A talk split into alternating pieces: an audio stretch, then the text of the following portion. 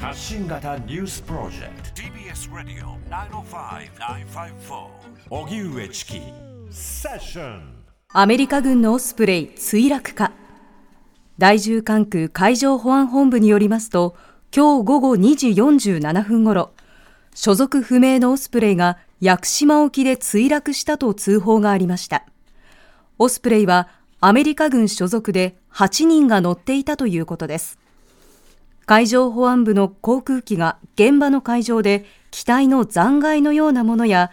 転覆した救命いかだのようなものを確認したということです。現場を捜索している屋久島町救難所の船から1人を発見したとの連絡を受けたということです。また鹿児島県によりますと午後2時40分に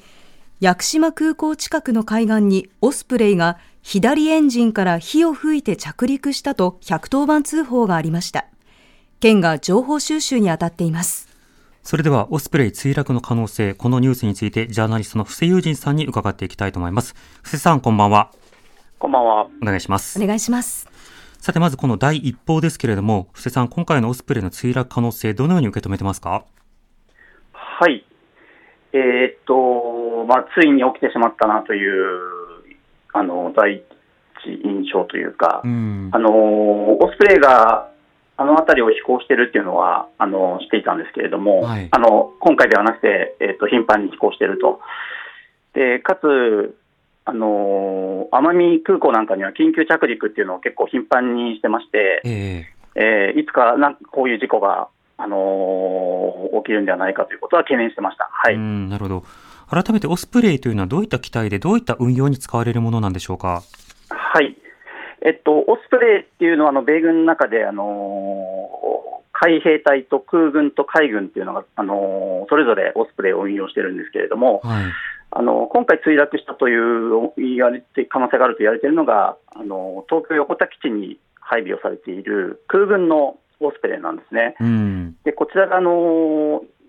海兵隊の輸送機と違って、えー特殊作戦機、つまりあの特殊作戦に使う機体でして、はい。あの例えばその特殊特殊部隊っていうのは、あの敵地に潜入をして偵察を行うとか、えあるいは敵地に潜入をし、人質を救出するとかですね、そういった任務を行う部隊ですのえで、うん。あのー敵のレーダーに捕捉されないように、低空でこう敵地に侵入するとか、まあ、通常ではあの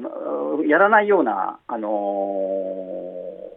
まあ、リスクの高い飛行をあの行う機体なんですね。ええでそういう意味でも非常にこう、まあ、事故のリスクというのも、あの他の、えー機体に比べれば高いのではないかということで、まあ、そういった意味でも懸念をしてました。はいうん、なるほど。機体そのものというよりは、その運用のあり方が、まあ、リスクのある場面で使われやすいということになるんですか？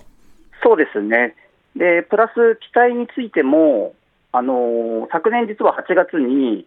この、今回、えー墜落したと言われている CV22 っていうのは、あのー空軍の全機体で、一時、その運用停止措置を取ったんですね。はい。というのはなぜかというと、あのー機体の特にそのプロペラとエンジンをつなぐクラッチっていう部品があるんですが、えそこの不具合がこう連続して発生したということを受けての措置だったんですね。でそういう意味で、あのこれは海兵隊だけじゃあの空軍の CV22 だけではなくて、ええ海兵隊のオスプレイも同じくそのクラッチの不具合が発生しておりまして、はい。あのーそういった機体にもあの問題が指摘をされていると。に加えて、その運用のあり方についてもリスクが高いという点で、えー空軍の CV22 っていうのは、その事故率なんかも、あの海兵隊のオスプレイに比べて高いと。うん、なるほど。今、あの、今、救命中というような状況で、まあ、これから原因などは救命、あの、解明されていくと思うんですが、はあの、この、えーオスプレイの運用だけではなくて、その、例えば日米間での、まあ、議論など、今後どういったことというものが必要になってくるんでしょうか？はい、あの何よりも、あのその機体の不具合が、あのはそれはあの米軍も認めてるんですね。はい。ただ、その不具合を事故にしないためのその、うん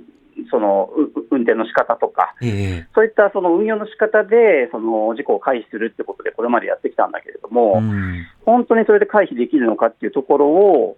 改めてやっぱ検証する必要があると思ってまして、はい。その意味でもやはりこの事故原因があの明確になるまではですね、うん。少なくともその飛行停止を要請するとかですね、はい。あのまた日本の場合はあの、まあ、日米地位協定があっえて、えその日本の航空法が適用されないと、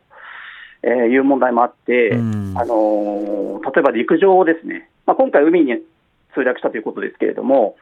あの奄美大島なんかではあの山の間を縫う縫うようにして、えー低空で飛行する訓練をやっていたり、あの本州の方でもやってますので、うん。えーそういう地上の飛行する場合は、さらに事故が起きた時の、あのー被害、与える被害、影響の大きさは大きいですので、はい。あのそういう部分でもやはり事故原因がはっきりして、安全なあの運用が確保できるまではですね、うん。えー飛行の停止であったり、あのそういった、えー特に地上での飛行とか、特に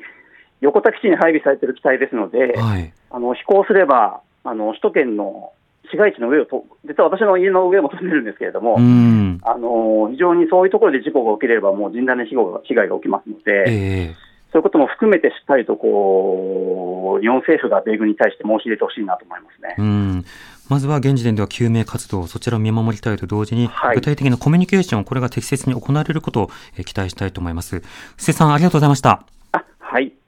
ジャーナリストの布施友人さんにお話を伺いました。ということで、今日は冒頭、えー長官夕刊は、えー読みませんでしたが、あの、具体的にね、そのオスプレイの動きというのがありましたので、はいさらに続報がありましたら伝えたいと思います。TBS Radio 荻上チキセッション TBS Radio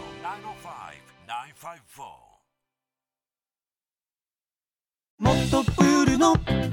スポットライト誰一人取り残さない社会をキーワードに。ゲストをお招きしながら勉強するやつ。みんなで考えてゆこう。スポットライト。毎週日曜夜11時配信スタート。